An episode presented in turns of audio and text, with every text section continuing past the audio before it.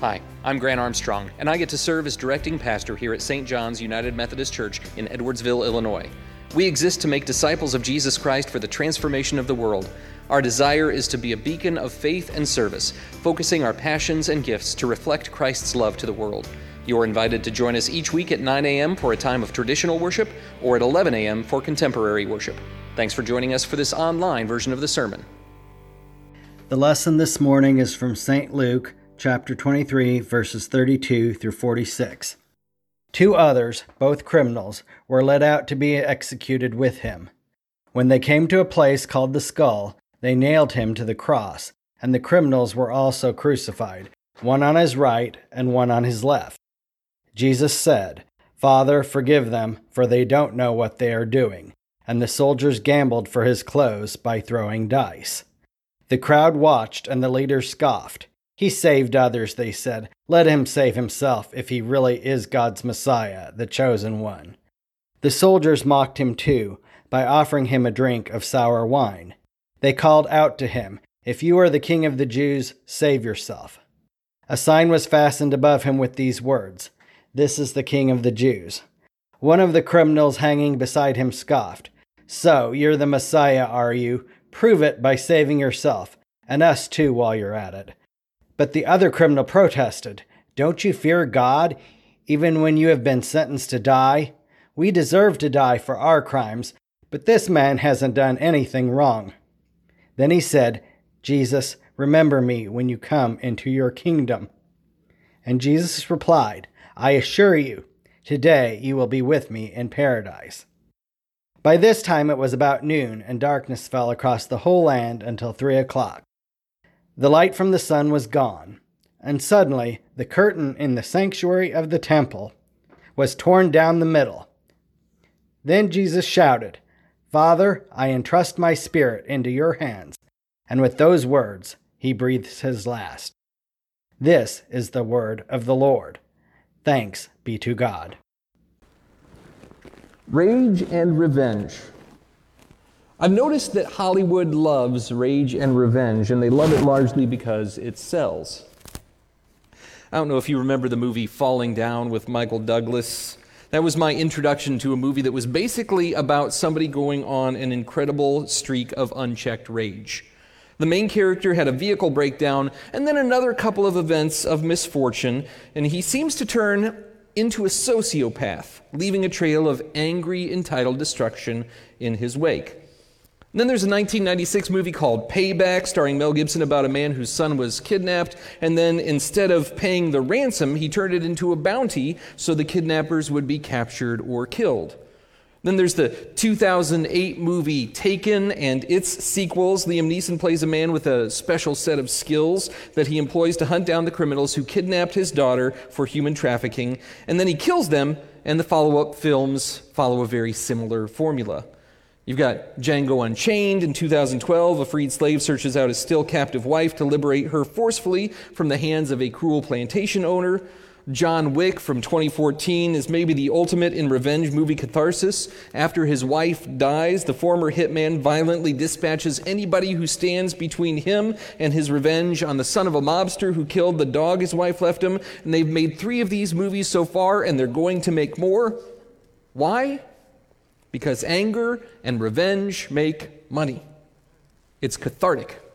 If we're frustrated or upset over some things, folks get really excited about watching skilled professionals systematically dismantle their opponents to death in graphically violent ways. Now, I, I really don't have anything against these films. I have seen all of the ones that I've listed, but I notice a little too often that we don't know where the cycle of life imitating art, imitating life, really begins or ends. And producers really just know that these movies put money in the bank, which is fine for them.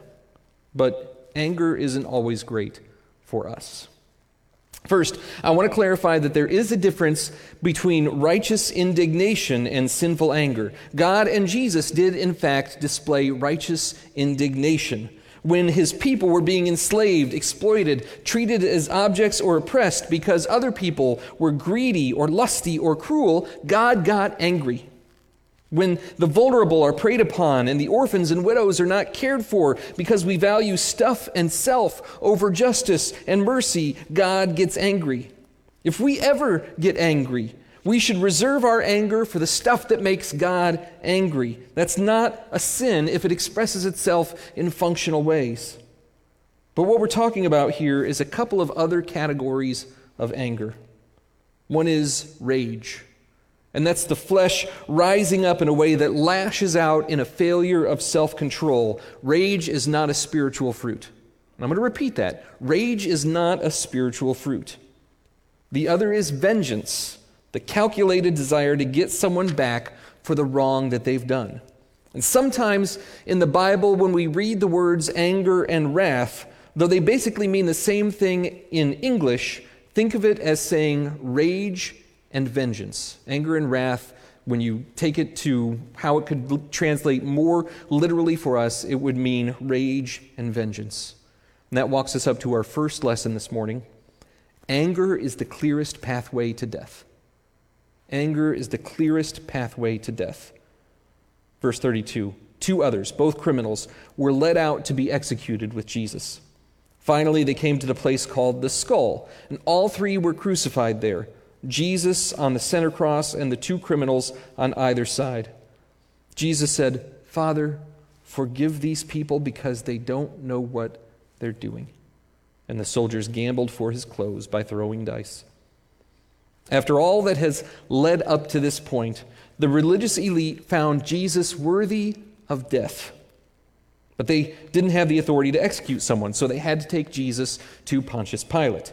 Pilate asked if Jesus was king of the Jews, and in Luke, Jesus responded, Yes, it is as you say. Pilate says he found nothing wrong, but the fickle crowd disagrees.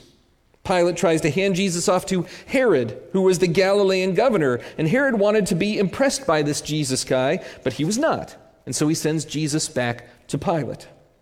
Pilate talks with the religious leaders to share their verdict. The crowd demands that Jesus should be killed anyway. Pilate offers to acquit Jesus and execute a guy charged with treason against Rome instead, but they chose to kill Jesus and release the other guy. Pilate gave in. Jesus was supposed to carry his own cross, but a guy named Simon of Cyrene was recruited to carry it for him, and we find ourselves with Jesus hanging on a cross between two convicted criminals. Nobody found Jesus guilty. There was no logical explanation for why he would get the death penalty. It was pure rage, it was pure vengeance. These religious leaders were so filled with hatred towards God's perfect love made flesh that once they started down that road towards murder, they would not be satisfied by anything less. Just like Jesus said would happen. In Matthew chapter 5, during the Sermon on the Mount, Jesus said, You've heard Moses say, Do not murder. If you commit murder, you are subject to judgment. But I say, if you are angry with someone, you are subject to judgment. If you call someone an idiot, you are in danger of being brought before the high council. And if you curse someone, you are in danger of the fires of hell. See, anger consumes. Bitterness has this power of taking over. And once it gets a grip, anger does not easily let go. The Apostle Paul is telling the church at Ephesus this. And don't sin by letting anger gain control over you. Don't let the sun go down while you're still angry, for anger gives a mighty foothold to the devil. And James, the brother of Jesus, just reinforces this, saying, Temptation comes from the lure of our own evil desires. These evil desires lead to evil actions, and evil actions lead to death. Anger takes over. How do you identify with someone who's enveloped in anger or in wrath, vengeance? Our second lesson is this wrath spills venom on everything. Wrath spell, spills venom on everything. The crowd watched, and the leaders laughed and scoffed. He saved others, they said. Let him save himself if he really is God's chosen one, the Messiah. The soldiers mocked him too by offering him a drink of sour wine. They called out to him, If you are the king of the Jews, save yourself.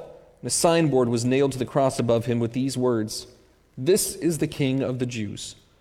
One of the criminals hanging beside him scoffed, So you're the Messiah, are you? Prove it by saving yourself and us too while you're at it. See, angry people tend to be evangelical about it. Have you noticed that? Have You notice that angry people tend to be evangelical about their anger. Folks, angry folks typically don't just let stuff slide. Say someone's angry about a work or family situation out of their control. Now, not all anger, but certain anger is often a dysfunctional expression of grief. And so, remember, grief isn't just about somebody dying. Grief is about disruptive change. We grieve when something disrupts our course of life. And so, say you've got this angry person, and this angry person goes out to eat. And you remember going out to eat, right? It's been a minute, but you remember.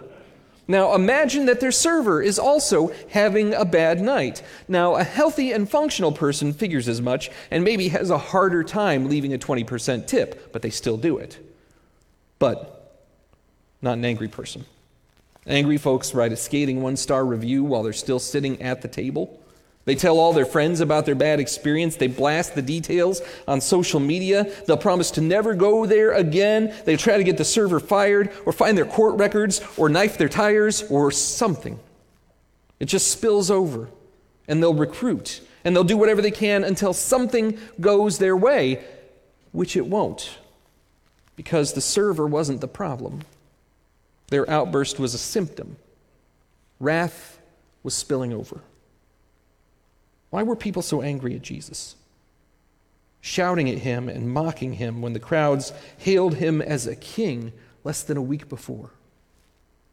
Their lives were rough, they were living in a place occupied by a violent, violent, military force. They were treated as second class, not even citizens. They were poor, they were powerless, and even the religious folks seemed to make life harder for them.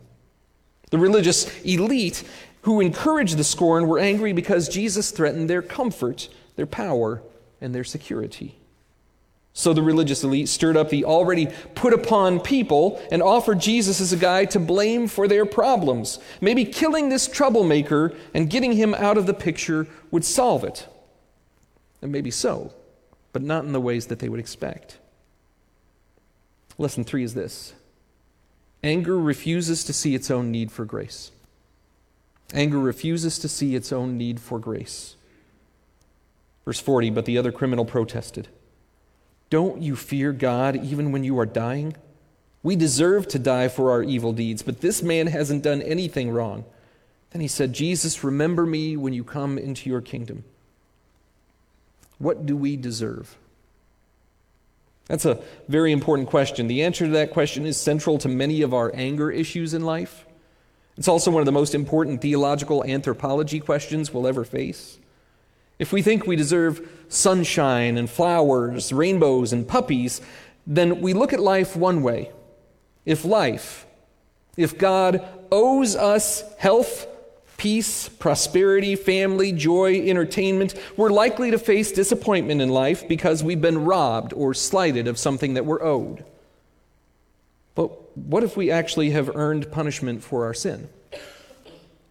What if our selfishness is paid back in death, as Scripture describes?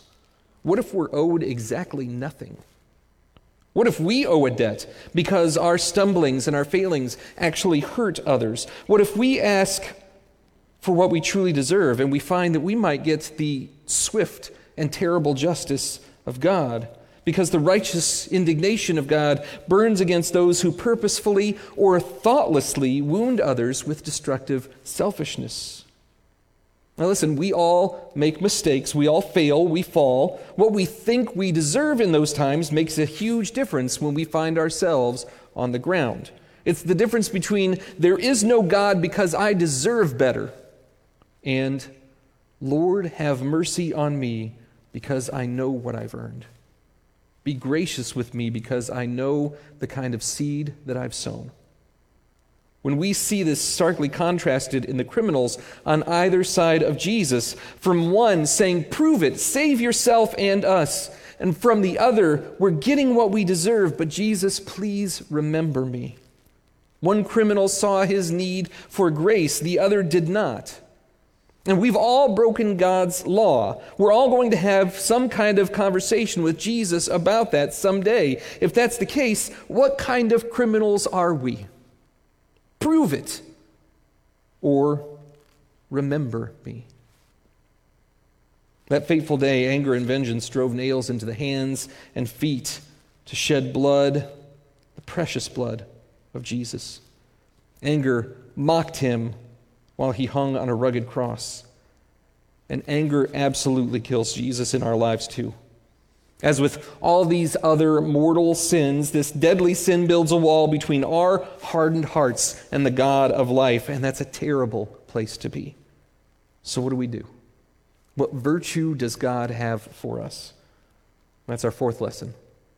Forgiveness is the death of wrath. Forgiveness is the death of wrath. Verse 43 Jesus replied, I assure you, today you will be with me in paradise. By this time it was noon, and darkness fell across the whole land until three o'clock. The light from the sun was gone, and suddenly the thick veil hanging in the temple was torn apart.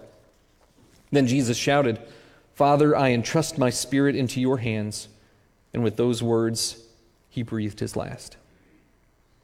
Now, we have to know what forgiveness is not. Forgiveness isn't sweeping injustices under the rug and pretending like they didn't happen. It isn't re engaging a dangerous relationship with an abuser. It's not like flipping a switch and all of a sudden you feel like you've forgiven or that you are forgiven. So, what is forgiveness? Forgiveness is a reflection of God's character. It's participating in God's justice that was perfectly enacted in Jesus' death on the cross. The Apostle Paul explains this to the church in Rome, saying, We're made right in God's sight when we trust in Jesus Christ to take away our sins. And we all can be saved in the same way, for no matter who we are or what we have done, for all have sinned. All fall short of God's glorious standard. Yet now God, in his gracious kindness, declares us not guilty. He has done this through Christ Jesus, who has freed us by taking away our sins. For God sent Jesus to take the punishment for our sins and to satisfy God's anger against us. We are made right with God when we believe that Jesus shed his blood, sacrificing his life for us. God was being entirely fair and just when he did not punish those who sinned in former times, and he is entirely fair and just in this present time when he declares sinners to be right in his sight because they believe in Jesus. Can we boast then that we've done anything to be accepted by God? No, because our acquittal is not based on our good deeds, it's based on our faith. So we, may are, we are made right with God through faith and not by obeying the law. God has the ultimate power to punish or forgive. And instead of punishing, God gave. God chose to become vulnerable. Jesus suffered so we might live. And when we allow that sacrifice to transform our lives, when we choose to lay down the weapons of our anger that we use to destroy one another, the world changes with us. In Ephesians chapter 2, Paul is writing to the church at Ephesus Once you were dead, doomed forever because of your many sins, you used to live just like the rest of the world, full of sin, obeying Satan, the mighty prince of the power of the air. He is the spirit at work in the hearts of those who refuse to obey God. All of us used to live that way, following the passions and desires of our evil nature. We were born with an evil nature and we were under God's anger just like everyone else. But God is so rich in mercy and He loved us so very much that even while we were dead because of our sins, He gave us life when He raised Christ from the dead. For it's only by God's special favor, favor that you have been saved. Even in the face of the soul killing sin that stains our lives, God extends grace to us. We're given a clean slate so our lives are not defined by our past wrongs. God's anger no longer lays claim to those who are in Christ Jesus. Sure, the anger of humanity killed Jesus, and in his death, our anger could also be laid to rest because we have been set free. We have been forgiven, and forgiven people understand what Jesus teaches us when he says, If you forgive those who sin against you, your heavenly Father will forgive you. But if you refuse to forgive others, your Father will not forgive your sins. And so we remember that we are forgiven. We choose to, like Jesus, make ourselves vulnerable.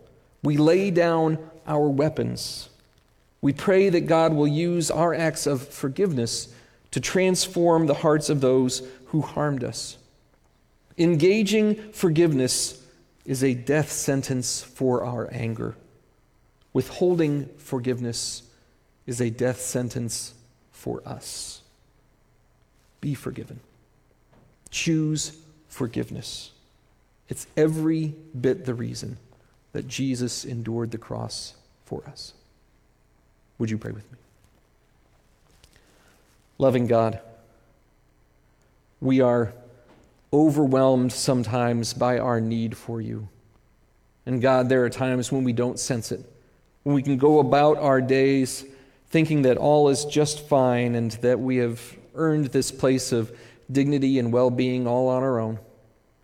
God, we know that it is your grace, your kindness that has provided for our every need, and that for the wrong we've done, it's not because we've cleaned up so well or because we have worked so hard. It's because of the gift of Jesus Christ that we receive forgiveness.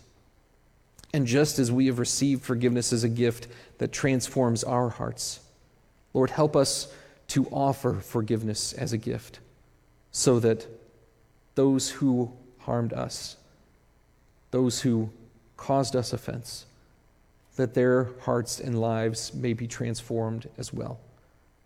Lord, it's a, against the way of the world, but it is the way of your kingdom.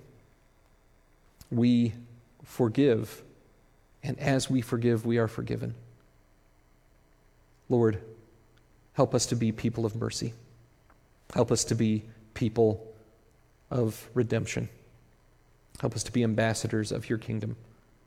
And Lord, we pray that any of these things that would seek to separate us from you, that by your kindness they would be wiped clean from our lives. You are powerful. You are good. You are love. And we thank you. In Christ's holy name, amen.